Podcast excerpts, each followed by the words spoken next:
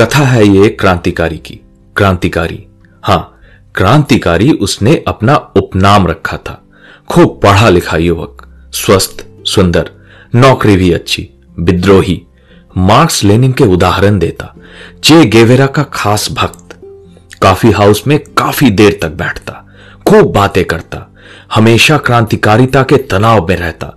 सब उलट पुलट देना है, सब बदल देना है। बाल बड़े, दाढ़ी करीने से बढ़ाई हुई, विद्रोह की घोषणा करता, कुछ करने का मौका ढूंढता।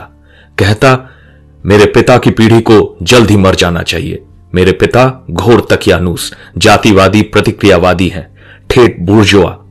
जब वो मरेंगे तो मैं तो ना मुंडन करवाऊँगा और ना उनका श्राद्ध करवाऊँगा। मैं मैं सब परंपराओं का नाश कर दूँगा।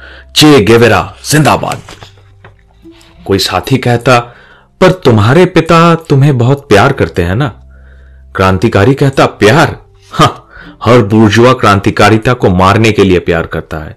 यह प्यार एक षड्यंत्र है। तुम तुम लोग नहीं समझते।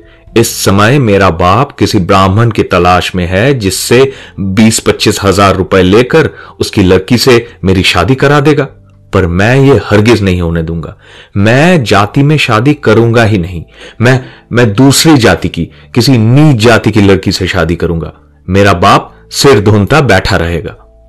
साथी ने कहा, और अगर तुम्हारा प्यार किसी लड़की से हो जाए और संयोग से वो ब्राह्मण हो तो क्या तुम शादी नहीं करोगे? उसने कहा, हरगिज नहीं। मैं मैं उसे छोड़ दूँगा। कोई भी क्रांतिकारी अपनी जाति की लड़की से प्यार कर ही नहीं सकता। शादी तो दूर की बात है। मेरा प्यार मेरा प्यार एक कायस्थ लड़की से है। मैं उससे शादी करूँगा। एक दिन उसने कायस्थ लड़की से कोर्ट में शादी कर ली। उसे लेकर अपने शहर आया और दोस्त के घर आकर ठहर गया। बहुत ही शहीदाना मूड में था। कह रहा था I have broken their neck मेरा बाप इस समय सिर धुन रहा होगा और माँ रो रही होगी। मोहल्ले पड़ोस में लोगों को इकट्ठा करके मेरा बाप यह कह रहा होगा कि हमारे लिए लड़का मर चुका। वो लोग मुझे त्याग देंगे। मुझे प्रॉपर्टी से वंचित कर देंगे। बट आई डोंट केयर मैं कोई भी बलिदान के लिए तैयार हूँ। वो वो घर मेरे लिए दुश्मन का घर बन गया है। I will fight to the end to the end वो बरामदे में तना हुआ घूमता, फिर बैठ जाता।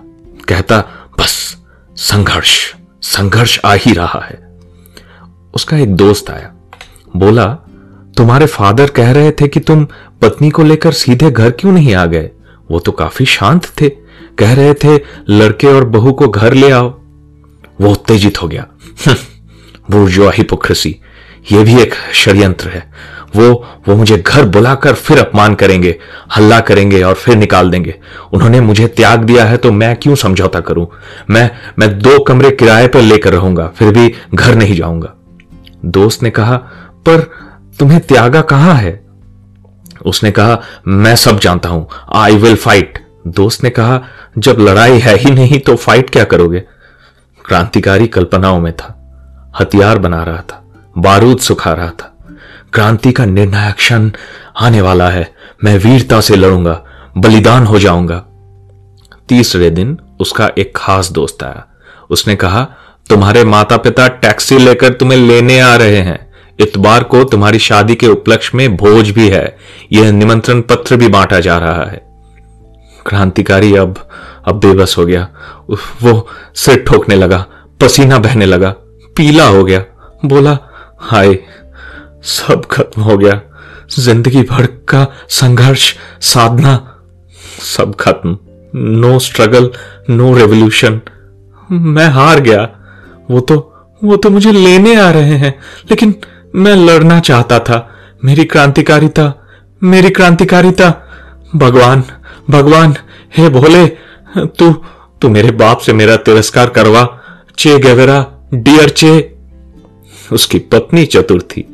वो दो तीन दिनों से क्रांतिकारिता देख रही थी और मन ही मन में हंस रही थी। उसने कहा डियर कॉमरेड एक बात कहूँ, तुम क्रांतिकारी नहीं हो। उसने पूछा, नहीं हूँ? फिर क्या हूँ? पत्नी ने कहा, तुम एक बुर्जुआ बोड़म हो, पर मैं तुमसे फिर भी प्यार करती हूँ।